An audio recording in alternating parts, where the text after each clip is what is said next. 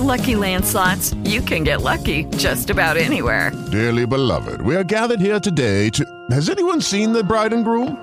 Sorry, sorry, we're here. We were getting lucky in the limo and we lost track of time.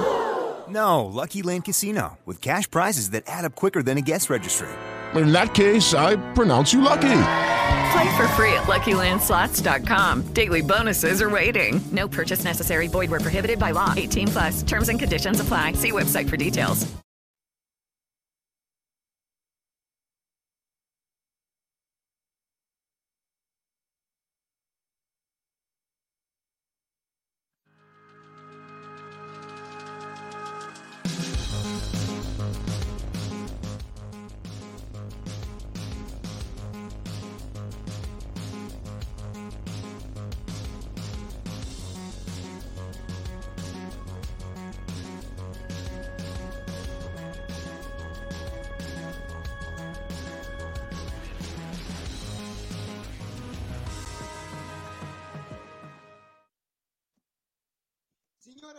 Signori, amanti del motorsport, della Formula 1, buonasera e bentornati sulle frequenze di Radio Live GP, pronti a commentare quanto successo nel Gran Premio del Giappone con il classico, il nostro format, la nostra Formula 1. Matteo Figini con voi, pronti per l'appunto a vivere questo nuovo episodio davvero molto molto interessante della nostra Formula 1. Andiamo subito a salutare però i miei compagni di avventura per questo episodio, Francesco Torrente e Luca Colombo. Ciao Francesco, ciao Luca, buonasera. Ciao Matteo, buonasera a tutti. Ciao Matteo buonasera a tutti. E allora andiamo subito a ricapitolare tutti i metodi per rimanere aggiornati con Formula 1, ma non solo, Motorsport a 360 gradi sul nostro sito www.live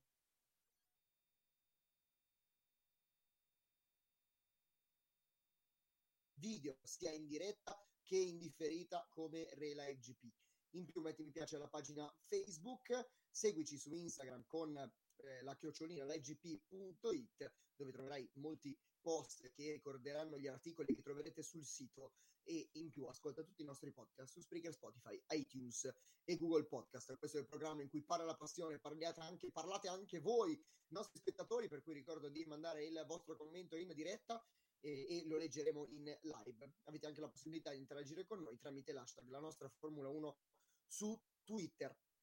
Salutiamo eh, Gran Prix 3 e Pino che si sono già collegati con noi, anche tanti altri nostri spettatori subito collegati che invitiamo chiaramente a salutarci in chat. Andiamo subito a ricapitolare quello che è l'ordine d'arrivo del Gran Premio del Giappone della 2022 season. Max Verstappen che si è laureato campione del mondo con la sua vittoria, una vittoria controversa, sicuramente ne parleremo durante eh, questo episodio, davanti al suo compagno di squadra Sergio Perez che è chiuso davanti a Charles Leclerc, non come track position, ma a causa di una penalità data al Monegasco, parleremo chiaramente anche di questo e di molto altro. In quarta posizione un grande Esteban Ocon che ha dato vita a un duello meraviglioso con Lewis Hamilton che chiude in quinta posizione con la sua Mercedes, stratosferica gara da parte di Sebastian Vettel che dopo una gran qualifica super partenza e poi contatto proprio poco prima di curva 1 con Fernando Alonso che arriva alle, spalle, alle sue spalle in settima casella azzarda la gomma intermedia a 35 minuti dalla fine e trova una rimonta incredibile. Il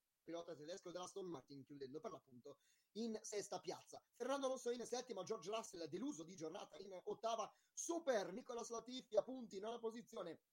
Lando Norris e Daniel Ricciardo, le due McLaren in decima e undicesima che arrivavano da un ottimo risultato, quarto e quinto posto a Singapore, undici, dodicesima posizione per Lance Stroll, tredicesima per Yuki Tsunoda, poi abbiamo Kevin Magnussen in quattordicesima, Valtteri Bottas in quindicesima, Guan Yu Zhu in sedicesima, Mick Schumacher in diciassettesima posizione, Pierre Gasly in diciottesima, ultimo dei classificati, poi ritirati Carlos Sainz che ha avuto un incidente in um, curva 11 al primo giro causato dall'acqua planning assolutamente ehm, nulla da fare per il pilota spagnolo della Ferrari per poter salvare la vettura in ventesima posizione ritirato Alexander Albon. Questo l'ordine d'arrivo del Gran Premio Giappone, un Gran Premio che è durato poco, circa un 45 minuti in totale. Il problema è che l'evento è durato tre ore piene e la nostra diretta è durata tre ore e è stato veramente molto molto bello poter passare la mattinata dalle, 7, dalle 6.45 fino alle 10.22 in eh, vostra compagnia. Abbiamo parlato davvero di tutto durante la diretta di questa mattina. Ma a questo punto, Luca, Francesco, andiamo con il primo argomento di serata. Luca, tu che sei anche il nostro regista, il nostro tuttofare assolutamente. E andiamo con il primo argomento. Verstappen secondo Verstappen, seconda volta campione del mondo, il pilota olandese della Red Bull. Opinioni sul 2022 di Max e della Red Bull? Partiamo da Francesco. Mondiale bellissimo di Max e perfetto da parte della Red Bull. Francesco. Hai azzeccato il termine, perfetto. È stato un mondiale davvero impeccabile per, per Verstappen, che è riuscito a, a mettere in pratica tutto quello che ha imparato negli anni precedenti in questa Formula 1 sia eh, negli anni ovviamente dal debutto di Toro Rosso, ma soprattutto quanto ha preso la stagione passata nel duello con Hamilton. Seco- secondo me è riuscito a, a, tirarsi fuori dai guai quando ce n'è stato il bisogno e le prestazioni non stiamo neanche a discuterle. È stato sempre costantemente davanti al suo compagno di scuderia Perez e grazie anche ovviamente a, e grazie alla Red Bull è stato davanti alla, alla Ferrari di Leclerc, ovviamente la Ferrari che ha commesso degli errori importanti in questo, in questo Mondiale 2022, ma inutile dire che Verstappen è stato davvero impeccabile. Hai azzeccato tutto Francesco, assolutamente, io sono pienamente d'accordo con, con te. Luca, il tuo parere che eh, conoscendoti sarà eh, sicuramente molto simile a quello di Francesco e molto eh, comunque andando sulla parte tecnica, molto più eh, sulla parte tecnica, nonostante il commento di Francesco comunque sia stato davvero impeccabile, così come il mondiale eh, di, mh, di Max. Luca, quanto è stato bello il mondiale di Verstappen. Questo è un mondiale che comunque non è stato combattuto come quello della, della scorsa stagione, che è entrato di diritto nella storia e nella leggenda della Formula 1, il mondiale 2021 che è stato uno dei più belli di sempre. Questo mondiale entra nella storia, Luca, per probabilmente un pilota che a 25 anni raggiunge il suo più grande apice della carriera, probabilmente, e, e la cosa che può spaventare sotto il punto di vista simpatico, possiamo dirla così, bello, e appassionati come noi di Formula 1 che questo pilota è giovane e può ancora migliorare. Luca, sei d'accordo con me oppure pensi che Max sia arrivato al suo apice più assoluto? Chiaramente ti chiedo anche di rispondere alla domanda del nostro argomento. Luca. Beh, c'è tanta, c'è tanta carne al fuoco. Eh. Diciamo che secondo me a 25 anni pensare di essere all'apice agonistico, insomma, un po', è un po' pretestuoso, ma per il semplice fatto che hai tutta una vita davanti, quindi c'è sempre spazio per migliorare, per imparare cose nuove. È chiaro che Max ha fatto tesoro di, di quanto ha imparato l'anno scorso, quest'anno abbiamo visto meno, meno diciamo, colpi, colpi di testa o comunque situazioni in cui ha fatto un po' come dire il tamarro che ai tempi lo, lo faceva abbastanza spesso. E in pista intendo. E la domanda che ci potremmo fare è effettivamente è maturato lui oppure questa maturazione è dovuta al fatto che guidasse la macchina più forte dell'otto o è un qualcosa a metà? Io propendo per dire che sia un qualcosa, un qualcosa a metà strada, che insomma la macchina fosse la, la migliore dell'otto, che lui abbia imparato diciamo, dai suoi errori che ha, fatto, che ha fatto in passato e quindi quest'anno è stato, ha capitalizzato molto, molto di più e non ha fatto grossi, ha fatto grossi errori o grosse manovre per cui stare, stare a discutere per tanto tempo. Dopodiché ehm, diciamo che come, come ho detto in precedenza non ha avuto, non ha avuto rivali perché tecnicamente la Red Bull sfrutta, sfrutta, un concetto differente da tutte le altre, soprattutto nel, nel fondo vettura, ha, questi, ha diciamo queste, questo fondo scalinato eh, in, senso, in senso longitudinale che stacca questi vortici che tutti dicono cavoli dovrebbe, non dovrebbe staccare i vortici invece sono proprio questi vortici che fanno sì che il sigillo sia, sia migliore dal punto di vista tecnico poi c'è stata tutta la storia relativa alla macchina che flette parte del, del retrotreno fletteva e, e così via. Maxam secondo me ha meritato il mondiale, come ripeto, e domani vediamo cosa succederà con la, con la questione del budget cap perché io rimango sempre convinto che la questione del budget cap sia una questione tirata su ad arte tanto per aumentare artificialmente la spettacolarità del mondiale.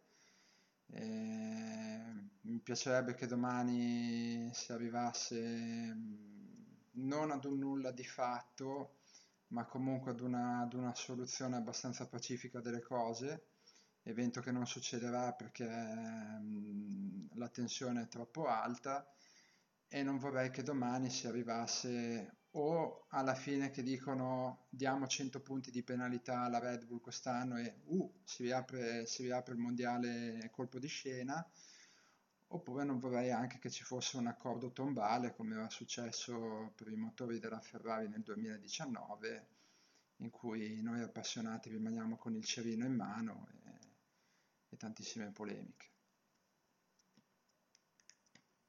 tante troppe polemiche e sicuramente qualunque sarà la decisione della federazione nella giornata di domani scatteranno molte, molte, moltissime polemiche. È vero anche il fatto che domani la giornata di domani sarà comunque storia, perché comunque andrà a creare un precedente storico, appunto, eh, eh, poi andrà a dare anche un eh, input agli altri team. Cioè, se la sanzione dovesse essere pesante, ok, non si sfora. Se la sanzione dovesse essere leggera, ok, la sanzione leggera. Per cui vedremo quello che succederà. Ragazzi, concedetemi due parole su Verstappen, campione del mondo. Max è stato davvero stratosferico in questa stagione. Per vincere un mondiale di solito bisogna essere perfetti e si ha uno o due jolly da giocare massimi come errori personali. Max non ha fatto neanche uno in questa stagione. Mi ricordo un errore suo eh, che è stato nell'ultimo colpo della qualifica nel Gran Premio d'Australia, dove perse l'opportunità di giocarsi la pole con Leclerc. E oltre a quello, errori di Max, ma errori grossi, ce ne sono stati pochi, ma veramente pochi. Per cui Verstappen ad oggi è arrivato a un livello davvero eh, impressionante e come dico sempre, quando eh, si ha una grandezza tale davanti agli occhi, il pilota, il personaggio, lo sportivo, il team, la squadra, ti può stare antipatico, ti può stare simpatico, ma come dico sempre, you can't deny the greatness, non puoi negare la grandezza. E questo è un punto eh, su cui ricalcolerò sempre questa storia perché comunque sento ancora troppe parole a vanvera da molte persone eh, non nel mondo Formula 1 ma comunque chiaramente tra chi segue Formula 1 specialmente da poco tempo eh, che non, non mi piacciono più di tanto. Andiamo a leggere tutti i commenti che arrivano dalla chat, sono tanti come al, al, solito Luca, il nostro regista, ti chiedo di mandare tutti i commenti che arrivano dalla chat di YouTube e Facebook in sovraimpressione per andare a leggere tutti insieme per dare voce ovviamente ai nostri ascoltatori. Con Grand Prix 3 che dice che mondiale. Andiamo prima allora a questo punto su Twitter, Luca, grazie mille. Con Vito 40 che dice eh, per il secondo mondiale di seguito è, ca- è, campione con un mare di polemiche, ombre e dubbi. Per il secondo anno di fila, fatemi una domanda e datemi una risposta. Non mi, conosco, non mi unisco a coloro eh, al coro di congratulazioni. Red Bull è stata antisportiva, non vedo perché io debba fare il contrario. Quindi Vito va assolutamente il contrario a quanto eh, ho appena citato io. andiamo con Manuel che dice: Ciao a tutti, faccio complimenti a Max Verstappen che ad oggi non solo è il più veloce, ma è anche il miglior pilota. Ehm, bravi e scaltri anche responsabili del team Red, fenomenali i meccanici, pienamente d'accordo con il commento di, di Manuel. Ma io volevo spendere una, se è possibile, una parola sul commento di Vito, nel senso che mh, mm, dobbiamo, cioè, dobbiamo fare un po', un po' d'attenzione, nel senso che è vero, è il secondo anno che Verstappen vince con... Uh, come si dice, con, eh, con delle storie abbastanza fumose, fumose alle spalle l'anno scorso. Non, è, non ne ho mai fatto, non mi sono mai nascosto dietro un dito, non, non mi è piaciuto come è finito il mondiale, non, diciamo che non è stata una gran bella storia quella, quella dello scorso anno. Certo è che quest'anno, se Vito ti riferisci alla, alla questione del budget cap, io vorrei sottolineare che al momento noi stiamo, stiamo parlando molto di illazioni, speculazioni che sono giunte da, da, due testate europee che poi nel paddock di Singapore si sono, si sono sparse a macchia d'olio. E chiaramente io capisco che mh, queste illazioni poi rilanciate nel paddock, siccome c'è anche un pericolo di diffamazione, ehm, ci si possa credere. Però facciamo molta attenzione perché eh, i dati sul budget cap sono, come si dice, secretati e quindi io non vorrei che in questo momento si stesse, si stesse parlando del niente. Poi vabbè, se parliamo della, della questione tecnica, d'altronde con Adrian Newey cosa vuoi fare? È il numero uno, queste robe qua, non ci puoi fare nulla. Adesso ti mando gli altri commenti.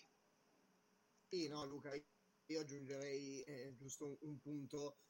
Budget cap o non budget cap, Max Verstappen c'entra poco, cioè ragazzi non è, una, non è colpa di Max Verstappen se il caso il budget cap dovesse veramente essere stato sforato, non è un vantaggio che Max Verstappen ha avuto nei confronti dei corpo a corpo con gli altri piloti. Ad esempio, il sorpasso che ha fatto oggi in curva 1 sulle Leclerc all'esterno, che è stato un sorpasso, una manovra, secondo il mio punto di vista, che entra nella storia della Formula 1.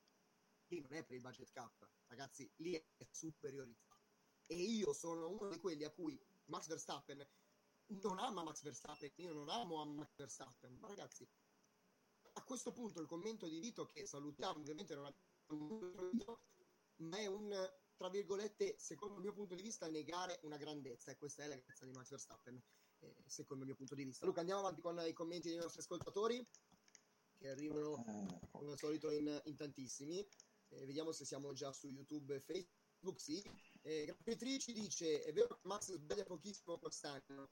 È vero, Max ha sbagliato pochissimo quest'anno e ha fatto un mondiale alla Hamilton con la macchina che quando c'è la porta di fa del campione, ormai assolutamente, d'accordo con te. Eh, Grand Prix 3. Ci saluta anche Alberto Nogentini, buonasera a tutti dal sottoscritto e dai lettori di Autosprint. Max un grande pilota, un grande professionista, ma soprattutto circondato da squali del suo staff. Mi ricorda tanto il periodo d'oro di Alonso e Renault. I nomi li conoscete benissimo, uno su tutti, possiamo dirlo. Flavio Briatore. Grand Prix 3, sì, è vero, è ridicolo questo budget cap. Eh, si, faranno il, si faranno il condono con Alberto Nascentini che dice domani forse arriverà una nostra multa e niente di più. Salutiamo anche Enzo Senatore che ci dà la buonasera, buonasera anche a te. Enzo sempre lui ci dice il mondiale di Verstappen è meritato, eh, se poi ci sono ombre si capirà, ma lui è stato bravissimo nulla da aggiungere. Passiamo al secondo argomento. Eh, Luca, no, c'è un altro commento di Lucchino, che questo è il nome di che Frank non sa leggere, non riesce a leggere, Frank ci ha messo due mesi a imparare a leggere questo nome, Frank, ti salutiamo, ti mandiamo un bacio. Eh, il pacchetto macchina pilota è stato consistente anche in presenza di ombre regolamentari. La FIA ha comunque dimostrato il peggio di sé. Eh, ci lamentavamo di Balestre negli anni 80 anche qui pochissimo da, da aggiungere. Luca, prossimo argomento, vediamo se Eccolo qua, è il momento del secondo argomento. Gara ridotta e punteggio pieno, decisione giusta e o soddisfacente. Qua ci sarà da parlare. Francesco. Allora, questo è uno dei punti per cui si è tanto lottato lo scorso anno, tant'è che siamo arrivati con um, un cambio del regolamento per quanto riguarda i punteggi e secondo me quello che ha combinato oggi la federazione non è corretto per nulla. Tant'è che faccio un paragone molto banale, però abbastanza rappresentativo. Le gare sprint ovviamente durano meno della gara della domenica, per cui si ha un punteggio percentualizzato in base proprio alla distanza che si, che si corre. Per quale motivo oggi facendo, mi sa, un... non ricordo esattamente il numero dei giri, comunque la gara è durata più o meno 50 minuti se non mi sbaglio. Per quale motivo facendo 50 minuti di gara al posto di un'ora e 20, un'ora e mezza che dura di norma, si è assegnato il punteggio pieno. Questo è uno dei punti davvero. Ce ne sono stati parecchi oggi di, di cose di cui discutere, però per quanto riguarda il campionato, ovviamente questo è, uno, è una delle cose su cui si farà più discussione nei prossimi giorni sicuramente. E ovviamente decisione giusta, come avrete capito, per me no. Soddisfacente tantomeno perché, ripeto, secondo me deve essere attribuiti in base alla distanza di gara, gara completa, punteggio pieno, mh, mm, gara dimezzata, punteggi al 50%.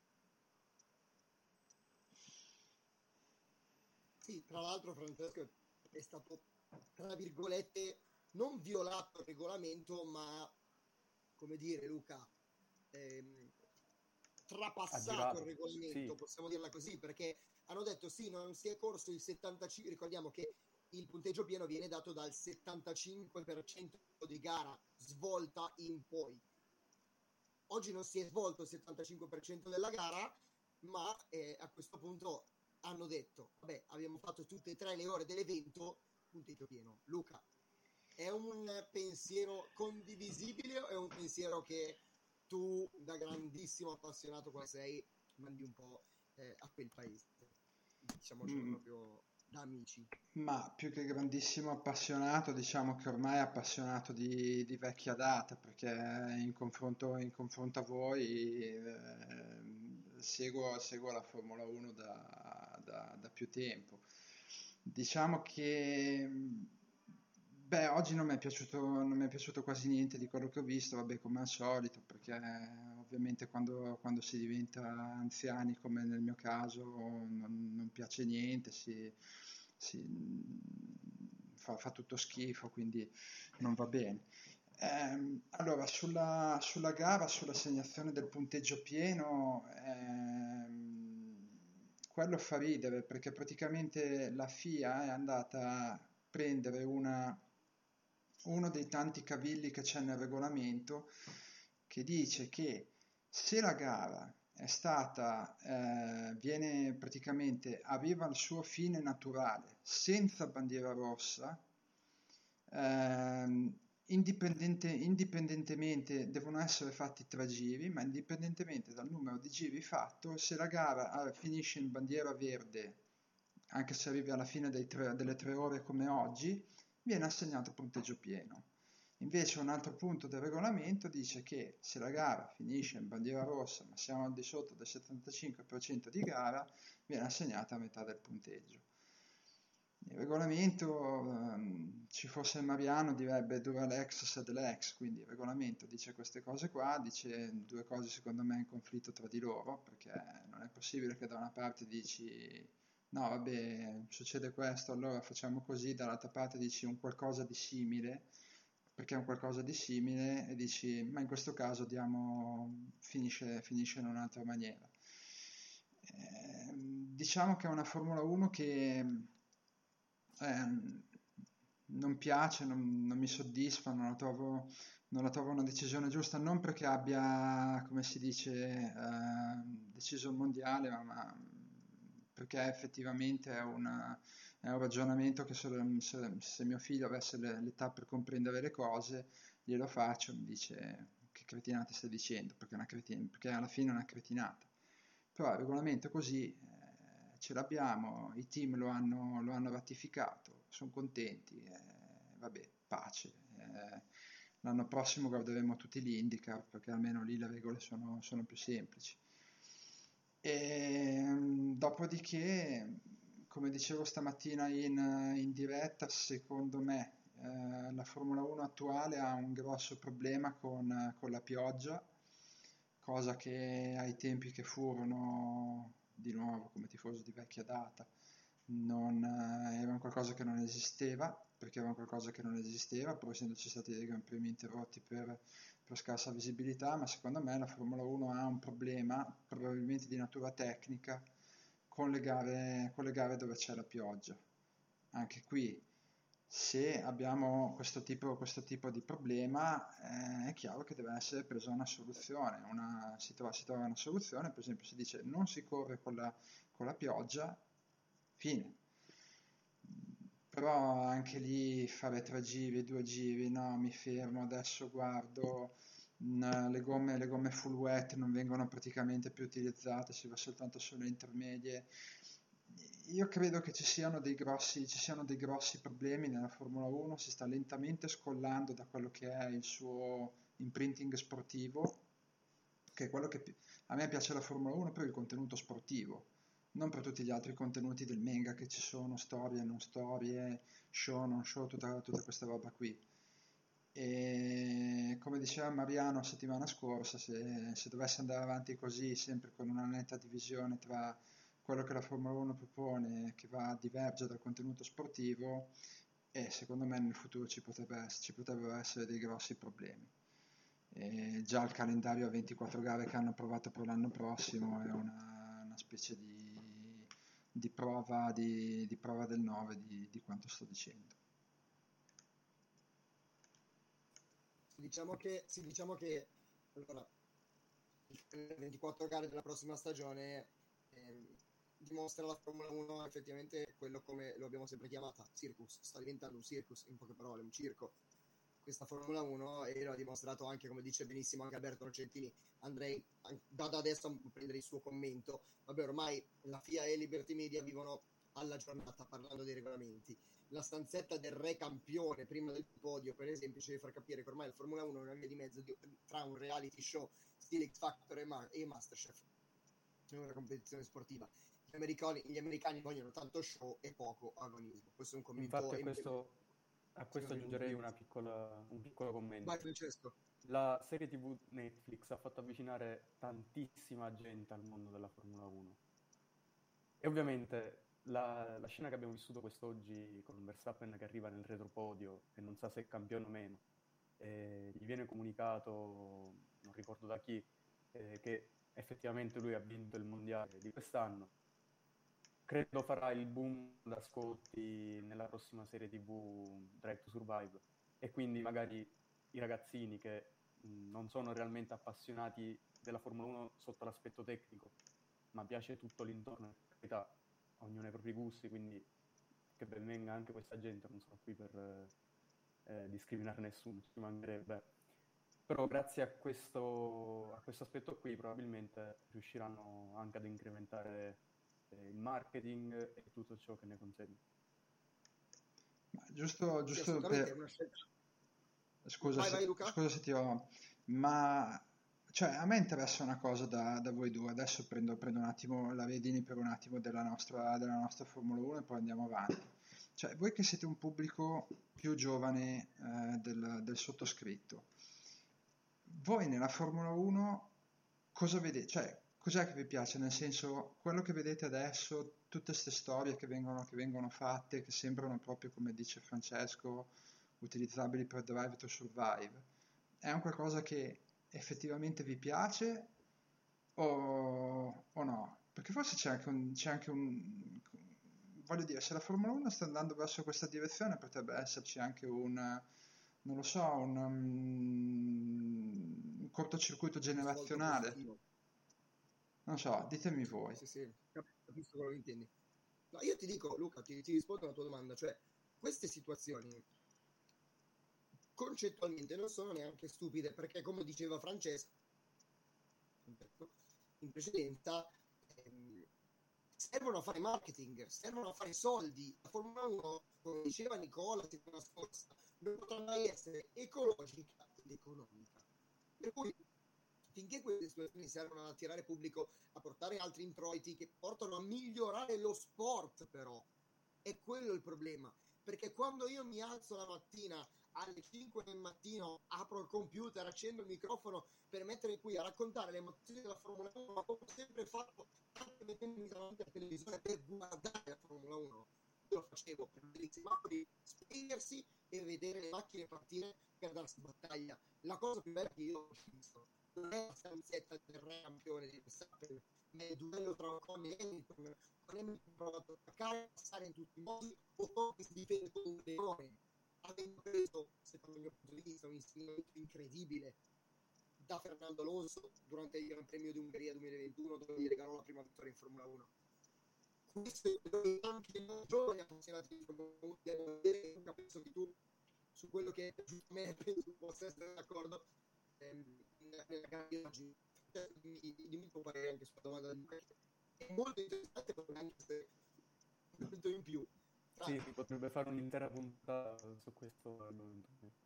No, allora io eh, sono del parere prima è lo sport.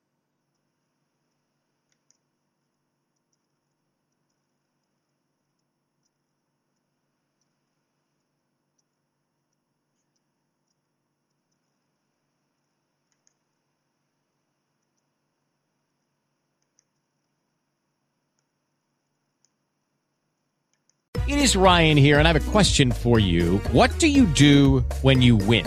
Like, are you a fist pumper? A woohooer, a hand clapper, a high fiver. I kind of like the high five, but if you want to hone in on those winning moves, check out Chumba Casino. At ChumbaCasino.com, choose from hundreds of social casino style games for your chance to redeem serious cash prizes. There are new game releases weekly, plus free daily bonuses. So don't wait. Start having the most fun ever at ChumbaCasino.com. No purchase necessary. Group. Void were prohibited by law. See terms and conditions. 18 plus.